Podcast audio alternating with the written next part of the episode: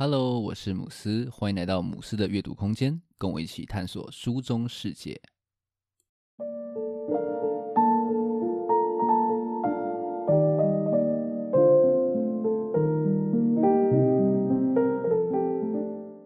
今天要来跟大家分享《幽魂娜娜》这一本书。这本书是我从台北书展所带回来的一本散文集。那我对作者颜娜算是久仰大名哦。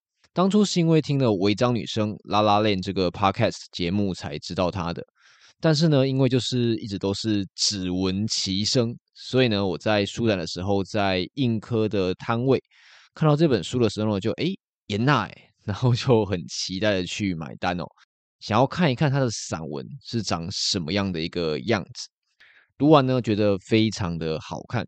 颜讷他的文字啊，我觉得有一种大辣辣的幽默感。读的时候呢，很多时候会笑得很开心。然后呢，他在很多地方也有非常多他自己非常优美细腻的观察，还有自我揭露，读起来非常的深刻有感觉。那因为我是从 Podcast 认识颜讷的关系嘛，所以在看的过程当中呢，常常有一种他的声音从书中传出来的这种错觉哦，非常有趣的一个阅读的体验。那我们就开始今天的介绍吧。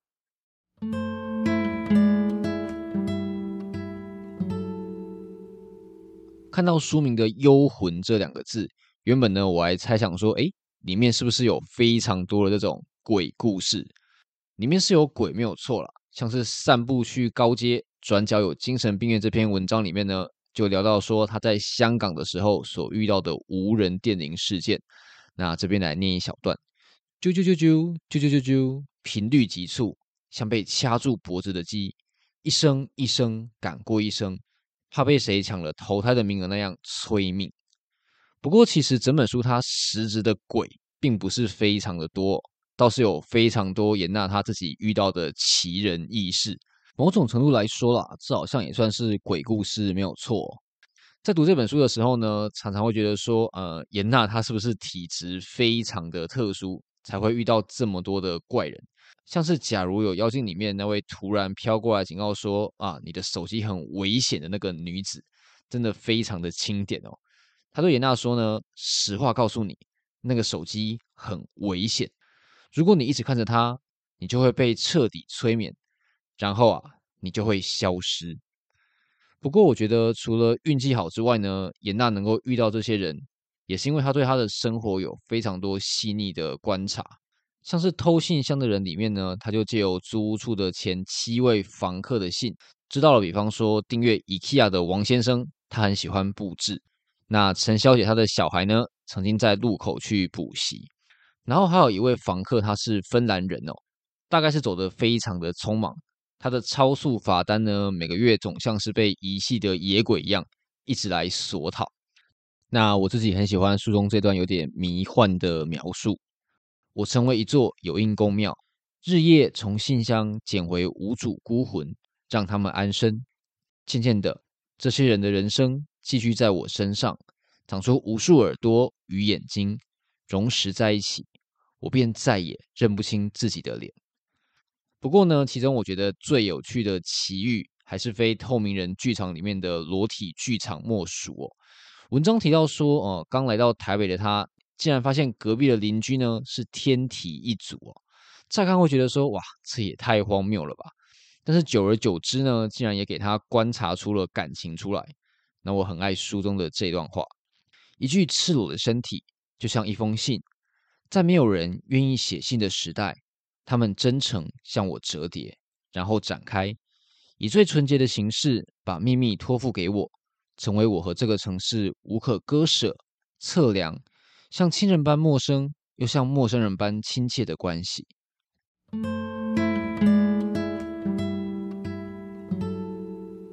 虽然说呢，颜娜提到了非常多荒诞的这种鬼故事，但是书中呢，他也常悠悠的吐出非常多细腻实在的观察，还有反思。像是梦兽这篇文章，就先淡淡的从他在延安的旅游去起头。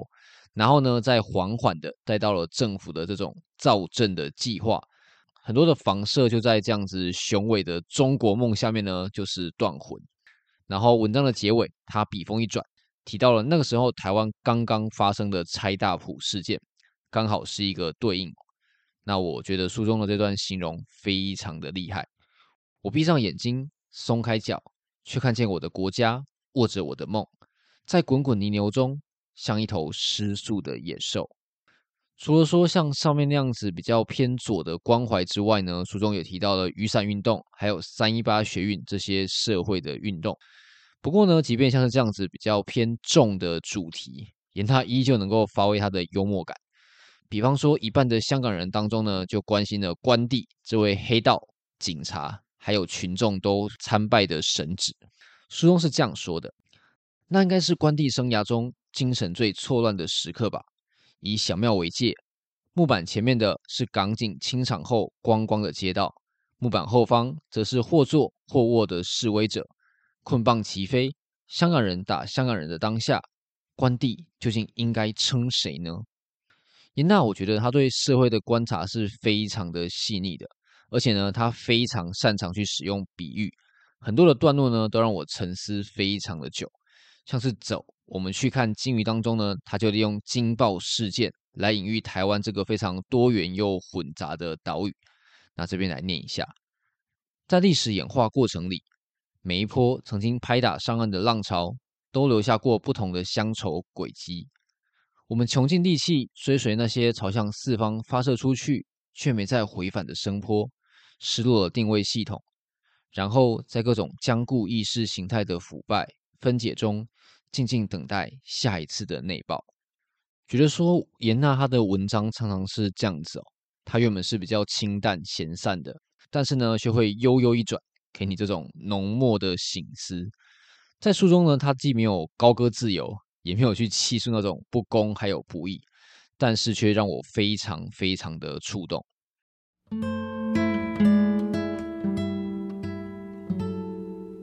在散文里面啊，作家去做一些自我的揭露是非常常见的一个事情。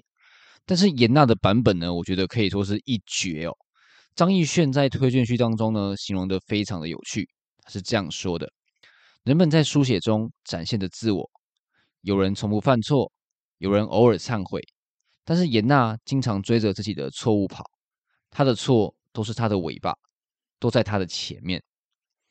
我觉得《惊血旅行指南》这篇文章呢，大概是最典型的严纳式揭露的代表哦。这篇文章呢，讲的是严纳他在旅行的时候惊血四溢的一个惨案哦。这些事情应该是蛮羞于启齿的哦，但是呢，他依然把它写出来了。虽然非常的悲剧，但是读着读着呢，常常会不小心就坏心的笑出来。这边念一小段他在曼谷按摩的这种外泄段落，来让大家听听看。默默把因为紧张而纠结成一团的臀大肌拨开一半，搓了搓床垫，锡君才看到那滩千呼万唤使出来的血渍。再抬头眼看我由掰尻穿半遮面。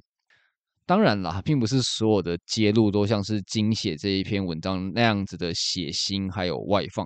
书中还有非常多很幽微，然后有点小沉重的部分，同样呢被严娜从心底把它掏出来，然后放到他的文字里面。书中有提到说，他小学的时候从台北搬回去花莲，然后成人之后呢又搬回去了台北，这样子的一直转换，常常让他就是处在一个比较尴尬的位置。在透明人剧场里面呢，有一句话是这样子说的：做一个透明人，我时常分不清楚那是天赋还是诅咒。在不长不短的人生里，我搬过几次家，换过几所学校，住过几座城市，却到哪都还是一抹幽灵。面对人，我也总在一段关系之外，进不去又出不来。不过呢，其实类似上面这样子，嗯，失根状态的讨论，我觉得在散文当中也不算是非常的罕见啊。但是严娜呢，她的自我揭露，我觉得呢，又比别人往外多走了那么一点点。这边呢，我觉得就必须要来聊聊葛瑞拉这一篇文章。整本书其实就这篇文，在我的心上就是刻画最深哦。读完觉得说，好像呃，心被划好几刀的感觉。葛瑞拉是严娜他国小就是搬回花莲之后的国小同学，那他跟严娜一样都是转学生，但是葛瑞拉的命运呢，却是比严娜这样子透明人的状态还要更加的悲惨。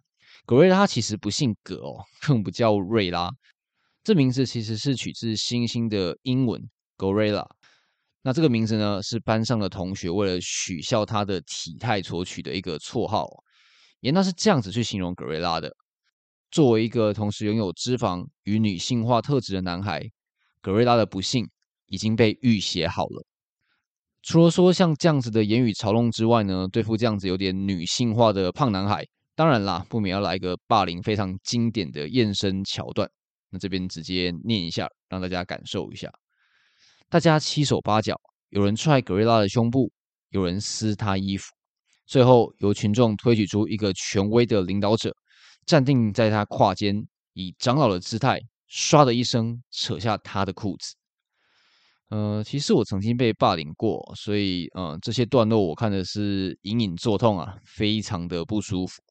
但是更让我不舒服的是颜娜后面的这段话。刚开始我只敢在混乱边缘观望。渐渐地挤入了中心，顺利争取到几次担任脱裤长老的机会。事后回想，那仿佛是一种你终于成为自己人的认可。是的哦，颜娜在这个故事当中呢，竟然也是加害者之一。透明人竟然是借由夺取他人的名字来找回自己的，非常的讽刺哦。那这边我就想到说，其实我在呃国小的时候呢，班上有一个同学，他其实被欺负的比我还要惨哦。当班上的那些高层在欺负他的时候呢，其实我也曾经是参与在其中的，当然是没有动手啊，但是嘴巴也是跟着一起喊哦。那一部分原因呢，是因为说，嗯，只要他吸收了这些炮火，我就可以有暂时喘息的空间。但是另外一部分的原因，也是因为说，在那段霸凌的时间里面呢，我似乎终于跟大部分的同学有了这种交集的感觉，不再是被排挤的对象。老实说了，我隐约可以懂颜娜说的那种认可的感受啊，有一点畸形，但是真的是非常非常的真实。那颜娜在书中有一段算是自述吧，看完就是让我陷入非常大的沉默。这边就用这段话来做这个段落的结尾。可是对不起，格瑞拉，我别开脸，一次又一次在心底告诉自己。没有人可以独自生活。